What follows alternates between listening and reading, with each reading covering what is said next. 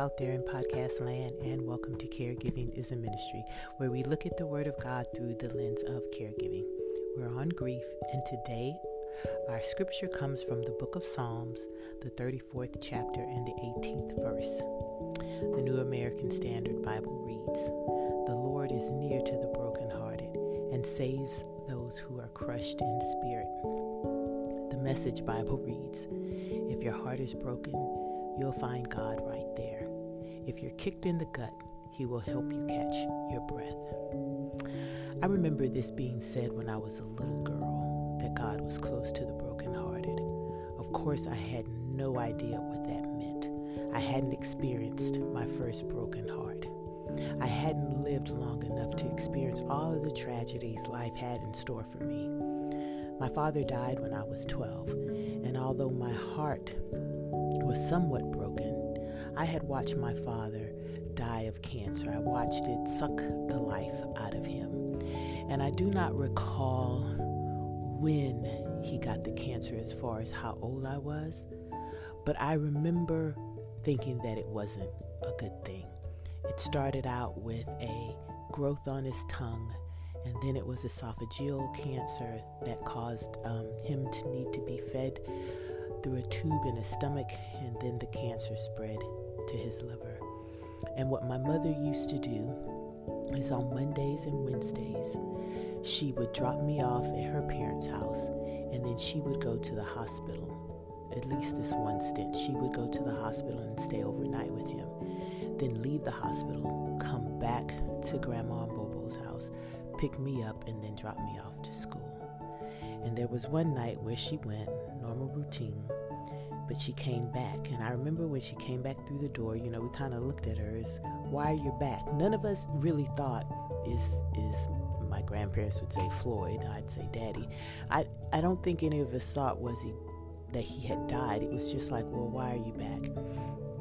And of course, Mama and Bobo asked the, asked the question, and she said that the doctor stated that he was just going to rest. There was there was nothing unusual that was going on. He had been in the hospital, I think, two weeks by then, and that there was no need for her to stay. That she should just come home and get some rest.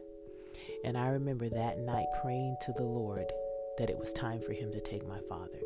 That I knew in my 12 year old mind that my father wasn't going to get any better and I could see the toll that it was taking on my mom with her dropping me off, picking me up to school, and just how she and I were learning how to maneuver life as a nucleus of mother daughter versus, you know, husband, wife, daughter. And so I asked the Lord to take my father. And the next day, he did. So his passing was somewhat welcomed by me hadn't I didn't enjoy seeing my daddy suffer like that. And so although I grieved, my mother was there to help me. And she grieved, but she never grieved in my presence. I can't recall a time where I saw her crying other than the funeral, but I know that she did. She said that my father was the love of her life.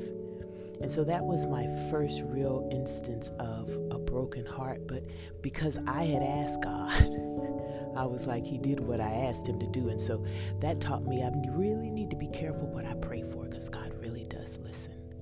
I think He was just letting me know that it would, I could bear the loss of my father. I think sometimes um, we allow, and, and I want to say, uh, listen to the choice of words that I say, that we allow the scripture to only speak to us for a particular time or, or for a certain um, circumstance. But notice that the scripture really doesn't give us an indication of what has caused us to be brokenhearted. It doesn't do that. And so we shouldn't either. We can apply this word everywhere. The scripture is like a salve that can be applied to all of our wounds. Our Lord is close to the brokenhearted. It doesn't give a reason why our hearts have been broken. But if we are broken, He's there. He is there when we lose our pets, when a friendship has been broken, when perhaps an anticipated plan has been canceled, anything that breaks our hearts, God is there. And that should be comforting to us. Our God is here for us no matter what. No matter if someone says it's trivial or not, it's how you feel. And our God is a very real God. When I really think about it, I have experienced my share of brokenheartedness, and that has resulted in deep sorrow and in a change of my own mindfulness. I have noticed that once the loss has been experienced, I have a choice to make. You have a choice to make. Not merely whether, you know, we will retreat or move forward, but if when we move forward, we are moving forward with changes that perhaps we need to make in ourselves. Changes that I have learned from the losses that will or can help me move forward to craft me into becoming a better me. Remember how our God is in the details of our lives. Even with the loss, He uses it to our benefit. Sounds crazy, but it's true. Some of you will learn just how capable you are. I think we can use the analogy of like a mama eagle who pushes her chicks out of the nest if they won't jump out on their own in order to teach them to fly. She pushes them out because she knows that instinct will take over and they will fly. Our losses that result in brokenheartedness can be seen sometimes as God pushing us out of the nest so that we'll fly.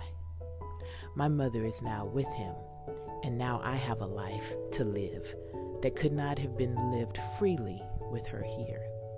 He has uniquely crafted a life for me to step into that will require that I am not preoccupied with caring for his daughter.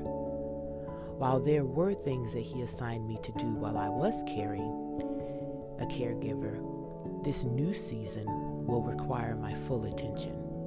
And so he called my mother home. And although I am brokenhearted at the absence of her, I know I must move forward. The lessons that I've learned are that God's plan will always work for His glory and our good. Remember, I told you my mother wasn't in a hospital when she passed away, that even through the 12 years of enduring Alzheimer's, she was at home with me. There was no her running away or her personality didn't change. And that is truly a testimony to His glory, and it worked out for our good. I learned that I am capable of so much emotionally and creatively. I never thought that I would be able to care for my mom. When the diagnosis of Alzheimer's first came, it scared the bejeebies out of me. But now I know that I can handle that. And creatively, I never would have discovered all the talents that I have through this season of caregiving and COVID, if the truth be told. I also learned, that God's love is so very incomprehensible. His ways are above my ways, and I just need to trust Him. I look at the loss of my mother as the firing gun for me to start a new race. And because I am now in a new race, my spirit is no longer crushed with the past, but full of anticipation of what lies ahead. It was on the second day that my mother passed that I really realized this that I was starting a new race, that all the things that I had been planning for, all the preparation, all of the writing, all of um, the coursework and preparation, all of that stuff, that now it's getting ready to be executed, that I'm stepping into the execution mode to craft the life that I have been planning to have. And it scared me a little. But the Holy Spirit reminded me that fear is from the enemy, that I, as a daughter of the Most High God, have been given power, love, and a sound mind. So although I grieve, I'm moving forward, watching God open doors to opportunities. And I have promised Him that every door, every door He opens, that I will step through. He has given me a mission. But what I want you to know, and what He wants you to know, is that He's given you a mission as well.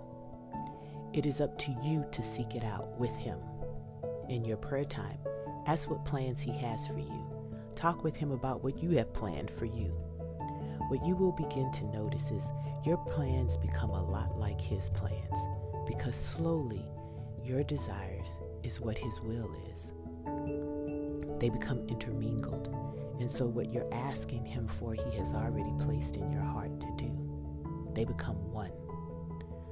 Our God is close to us, and our sorrow does not deter Him, it draws Him closer. Allow Him to comfort you, and then learn the lessons from your losses, and then put your feet in the starter position and listen for the gun. Let's pray. God, you are a magnificent God, and you use everything, or everything is at your disposal. And the way you orchestrate things, we may not always understand, we may not always agree, but the one thing I think that we can acknowledge is that it will work out for our good and your glory. And we thank you for that.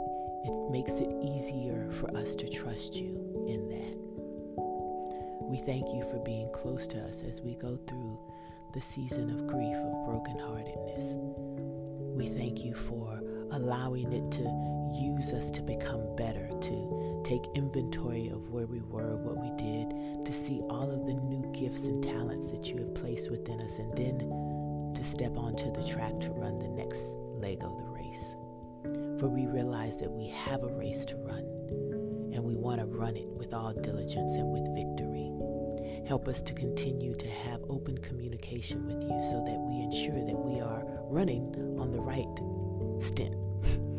that you have called us to run a marathon and not necessarily a sprint, but at every step of the way to ensure that we are moving in the direction in which you have placed us.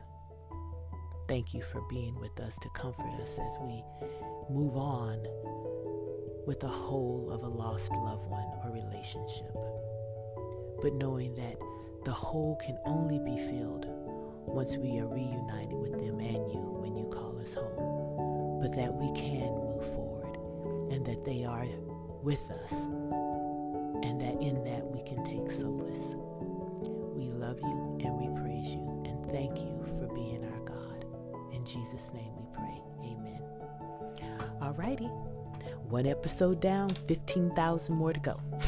Go and minister the act of caregiving in the name of Jesus.